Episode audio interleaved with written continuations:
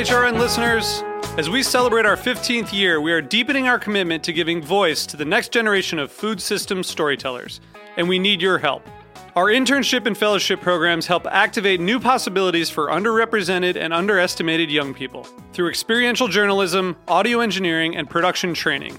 Through these unique programs, HRN helps food equity stewards build essential workforce readiness skills that expand their potential and foster economic mobility. Please consider supporting these critical programs. And with a minimum donation, you can be entered to win a dinner for two at an amazing restaurant in one of 8 cities and tickets to a concert at a great venue in one of those cities. We have incredible partners across the country who have donated as they also share our passion for helping to educate the next generation of food system storytellers. Check out heritageradionetwork.org/15 to donate and enter to win today. That's heritageradionetwork.org/15 to donate and enter to win today. And make sure you donate before March 31st. Thank you.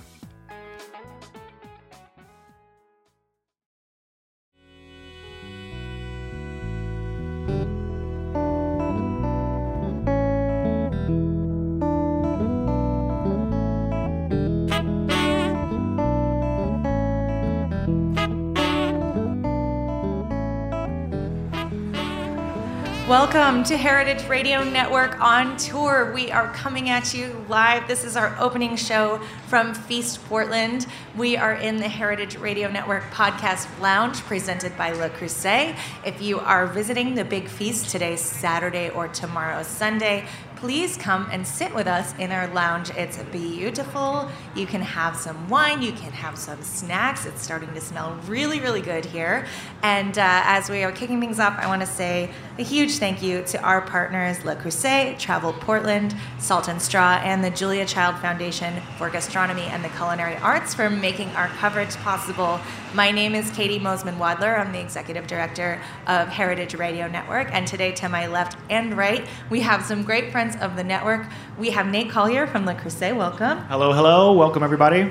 And we have the wonderful Gaby Dalkin. Gaby. I'm going to get it right. Welcome. Gaby is a very accomplished author and familiar on Heritage Radio Network. You've heard her on several of our shows. Welcome. Thank you. Happy to be here. Happy Feast. Yeah, I'm ready. I didn't have breakfast. I'm like ready to roll. You are prepared. How has your feast week been so far? Great. I mean, we just got here last night and we did the cooking in color with Le Creuset, which was incredible. The persimmon color, which is up here. Gorgeous. Super fun. Love hot pot. Yeah. I mean, Nate and I sat next to each other and ate all the things and shared a piece of cake. So we really lived our best lives. There was a mishap when they cut the cake and they cut one giant piece and asked if we might share it. It was the size of our heads. And we did. Like, it was delicious. Huge. These things, like, good problems to have. Yes, exactly. Yeah, and then they were like, you'll never finish it. And they came back and it was gone. And I was like, what do you expect? What happened?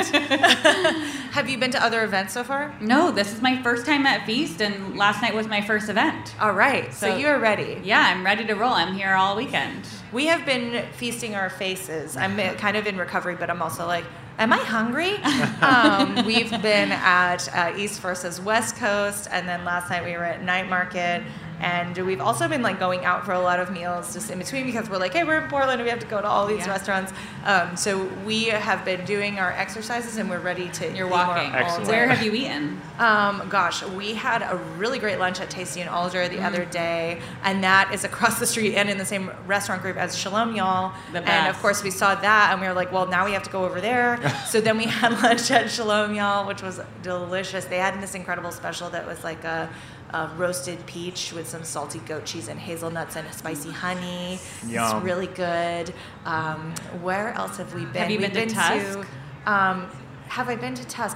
Not this trip. Next. But I have been. Next. Yeah. Next wonderful. Time. Okay. Yeah. So it has been so far, like, quick. Lots of meals jammed in. Also, like, at the after parties, like, we were at Saxon Wieners last night.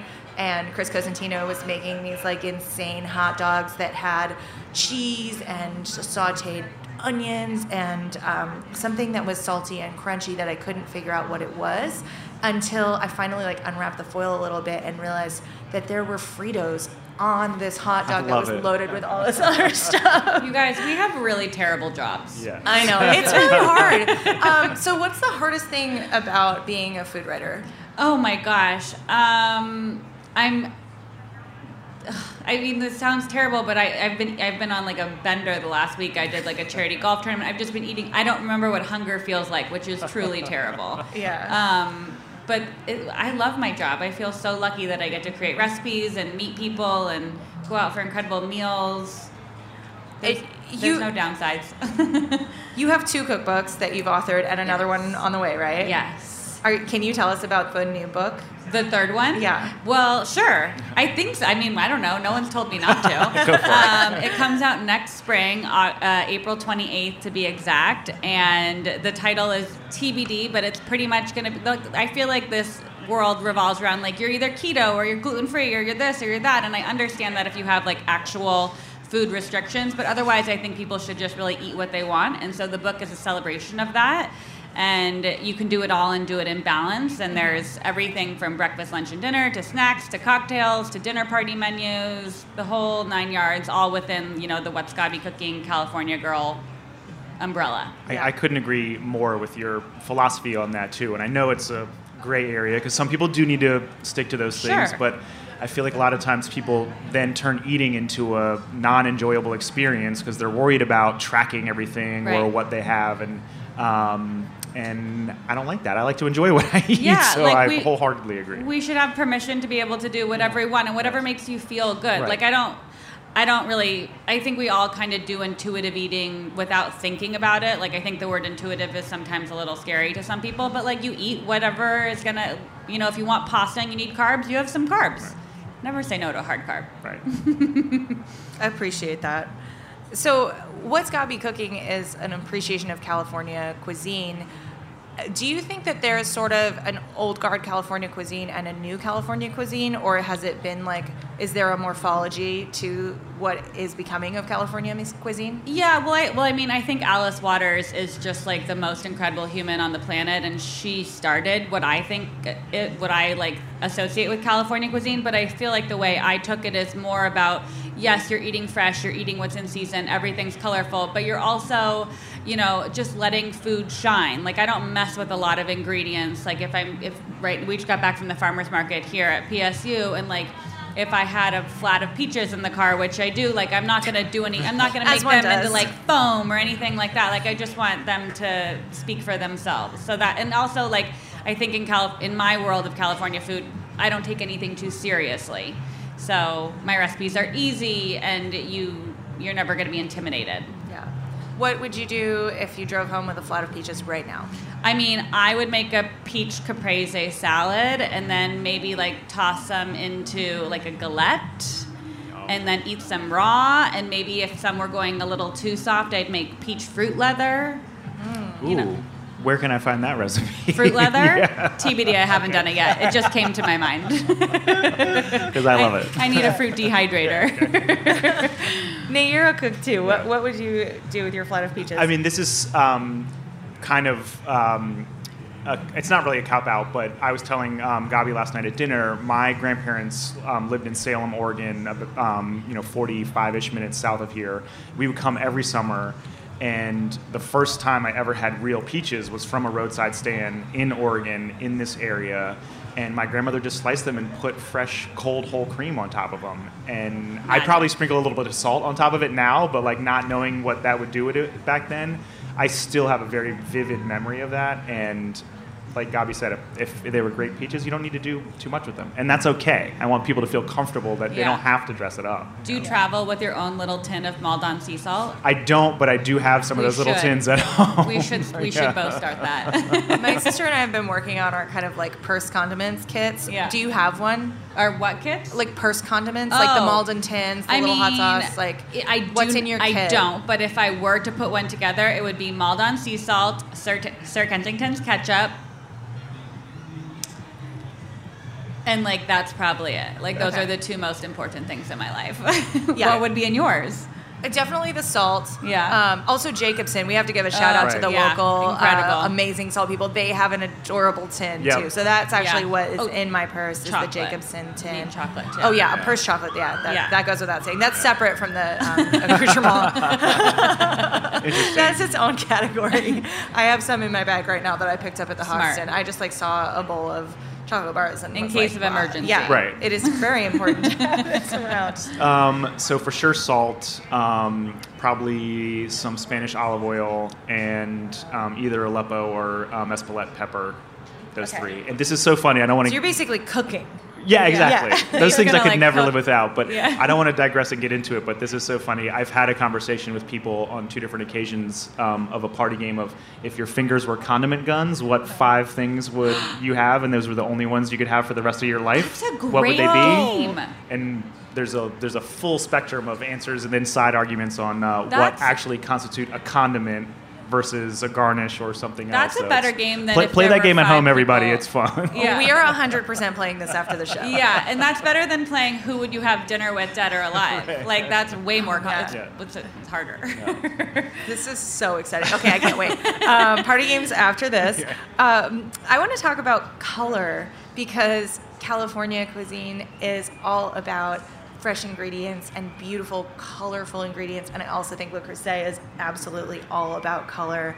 And I guess, Gaby, I'll start with you and just ask, as you're thinking about composing recipes for your blog or for books, how are you thinking about colors in sort of the recipes coming together? Yeah, it's a huge part of it, actually. It's really interesting. If you look at my website, you'll very rarely see something that's all brown. Like, if I'm gonna do a grilled piece of meat, there's gonna be some sort of salsa verde or like a chopped fruit salsa or something on top, just because from a visual perspective, you want it to be colorful. A, that's gonna perform really well on Instagram. B, that's how we all eat, with our eyes. And also, we think about color when we're propping everything out. Like, I work with a team. Matt Armendariz is my food photographer, and Adam Pearson is my food stylist.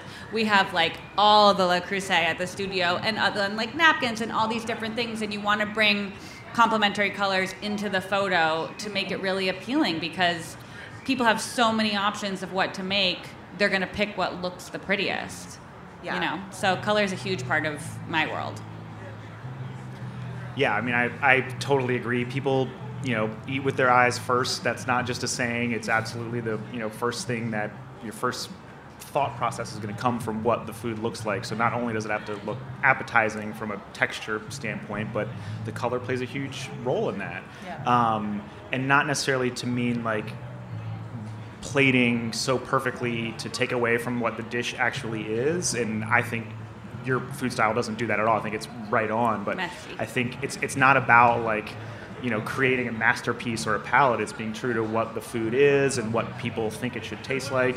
And then, of course, what it says about you. And so, if you look at different people's, we're obviously a very visual culture now, look at people's different feeds, you can recognize people's style and pick it out. And I'm sure you feel the same way. You have your own style, and it says something about them. And same with the cookware.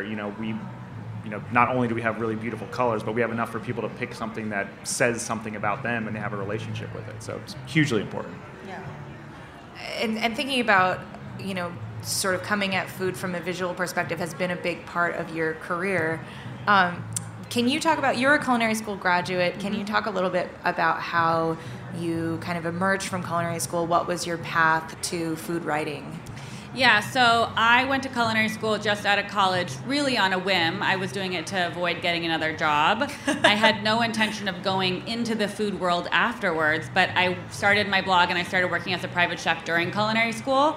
And so when I finished and graduated, I just stayed. Like, I stayed working as a private chef, which was the income, and I started, and What's Gaby Cooking was chugging along, making 12 cents a day. So, like, that was just for fun. Just rolling in. My mom, who's here, was the only person that commented on my site for, like, years. And so it was, What's Gaby Cooking just slow rolled for 8 or 9 years ago. And it morphed. I quit personal chefing eventually, and it morphed into, like, one cookbook and then two cookbooks, and I started working with brands on different collaborations. I have a line of products sold at Williams-Sonoma.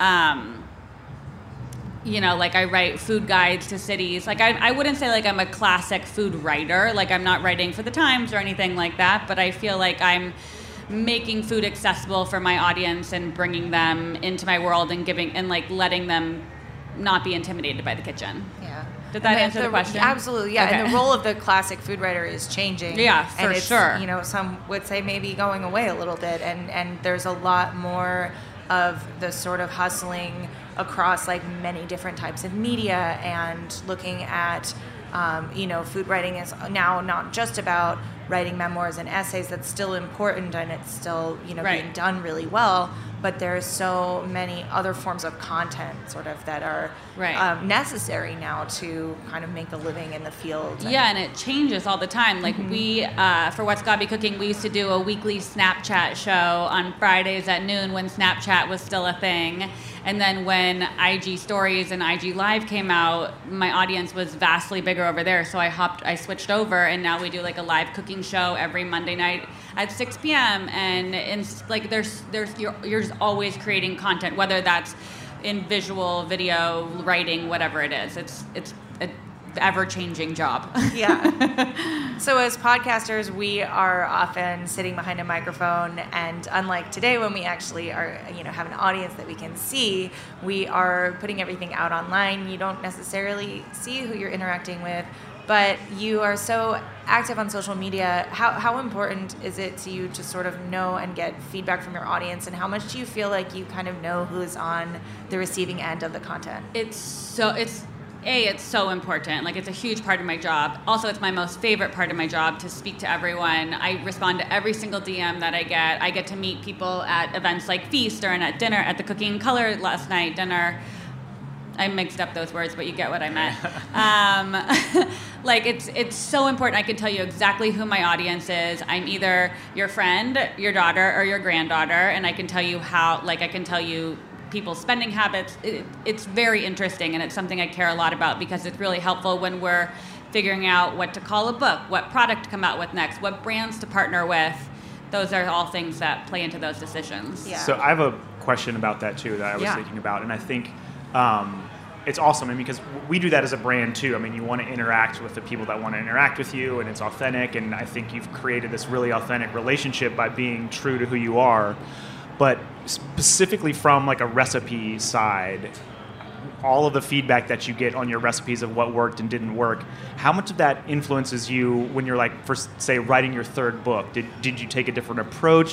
How consciously do you think about what they're going to say about your recipes? Yeah, it's actually really interesting. So the most popular recipe for my last book was the chicken lard bowl, which was just like a sleeper hit. I had no idea it would be so popular. And so because of that, and because I saw so many people making it on their Instagrams and social media for the last year and a half, we did a whole new section in this book that's all very much bowl and kind of international influenced food. And then I forgot what the second part I was going to say to that question, but... No, I mean, it makes sense to me. I just, I wonder how you balance, you know, your voice versus, you know, conforming to the feedback of the crowd, so to speak. It's interesting. I mean, there's one of my top fans on Facebook currently hates chicken, and she comments on everything I post with chicken, and she's like, if you post one more chicken recipe, I'm leaving. She's probably listening. Hi, Marie. And but I also know that chicken's going to perform really well, like, and people love it, and there are all these moms that are trying to get dinner on the table. We also test all my recipes 4 or 5 times before anything goes live, with me and my recipe testers, so I know I'm not going to get a lot of bad feedback, so I can avoid that. It's mostly like, we need more meals under 20 minutes or stuff like that. You're sort of maybe speaking to my next question, and maybe there isn't one, but what have you had a really controversial recipe that surprised you? Mom? A really controversial recipe that surprised me. My mom pays really close attention to these things. I thought maybe she would know.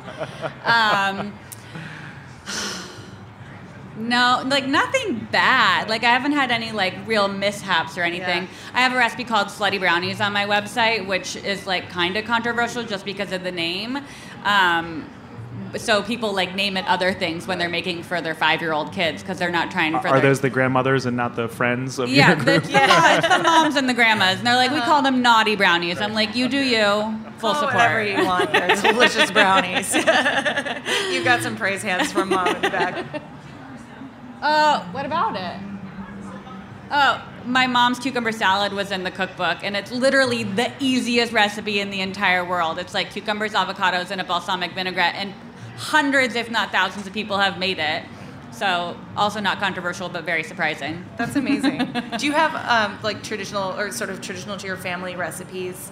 Yeah, I try that you kind of publish without modification. Definitely in the books. Like I try and dedicate a recipe in the book to everyone in my family. Like I have something from my Omi and my papa, my mom, my grandma, my dad, Matt and Adam, my photographers, Thomas. This is a secret. I shouldn't say this, but my husband has a whole chapter in this next book.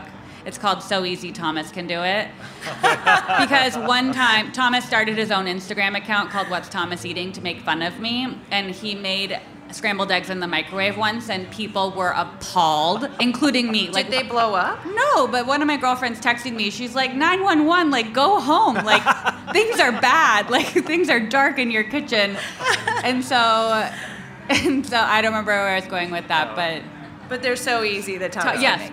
Thank you. Yes, even Thomas can make these recipes. Wow, I look forward to that. That's pretty exciting. I have a husband who doesn't cook really much. Well, and Thomas can teach him to make scrambled eggs now. That's one thing he can do knows. It in the microwave, he probably will.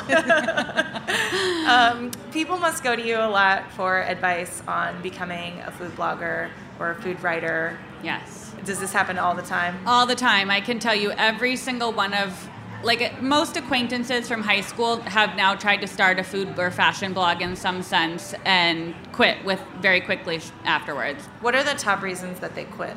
Well, I think people look at food blogging and think, you make decent money, and it looks like so much fun. You're out, like, doing all these cool things. You get to work with amazing brands. But I don't think they realize how much work actually goes into it, and that I haven't taken it. Most people haven't taken it. I mean, I personally haven't taken a day off in, like, 7 years. We were in Patagonia earlier this year with my family, and we were like hiking some crazy 8-hour hike, and I was emailing Margo from Williams-Sonoma about something I need, like whatever. Like you don't stop, you don't turn off, you don't have people working for you, so you're always on. Right. So that's probably the biggest reason people quit is because of the time commitment, and it's also not an overnight thing. It took me probably 6 years for What's Gaby Cooking to churn enough of an income to walk away from private chefing and feel not terrified to go to bed every night that I wasn't going to have any money in my bank account the next day. Do you think people should talk more about those terrified feelings that they feel? Yeah, I mean, I think it's any business, right? When you start, nothing's going to be a success overnight. But food blogging, especially when you're not with a team and you don't have all these other, support groups around you, it's a little harder, I think. Mm-hmm. Have you had mentors in the space for yourself? I don't know if I've had mentors in the space. Ree from the Pioneer Woman's been like an incredible role model to me, but I've surrounded myself with a really incredible team, like Matt, my food photographer, and Adam, my food stylist, and my whole family at Williams-Sonoma. Like, we have such a great synergy about us. It's been really, it's helpful when you're growing a business. Yeah. Yeah. And do you give advice for kind of fledgling food bloggers? Yeah. What are your top advice pieces that you give out? Don't start it for the money, because that will take you a really long time. Mm-hmm. And B, figure out what your voice is. Like for the first couple years of What's Gaby Cooking, I couldn't tell you what my brand was because I was just figuring it out, and that's okay. But eventually, you have to figure out who you are and what you stand for, and make your, you're the only person who can tell your story, so figure it out, figure out what you want to say, and then do it. Yeah. So those are my top two pieces of advice. Thank you. And take photos in natural light. That's no artificial lighting. Go outside. Yeah, or by a window. Okay. You don't want any artificial lighting if you can avoid it. Okay. And taste your food. Yeah, true. To make sure your recipes work. 100%.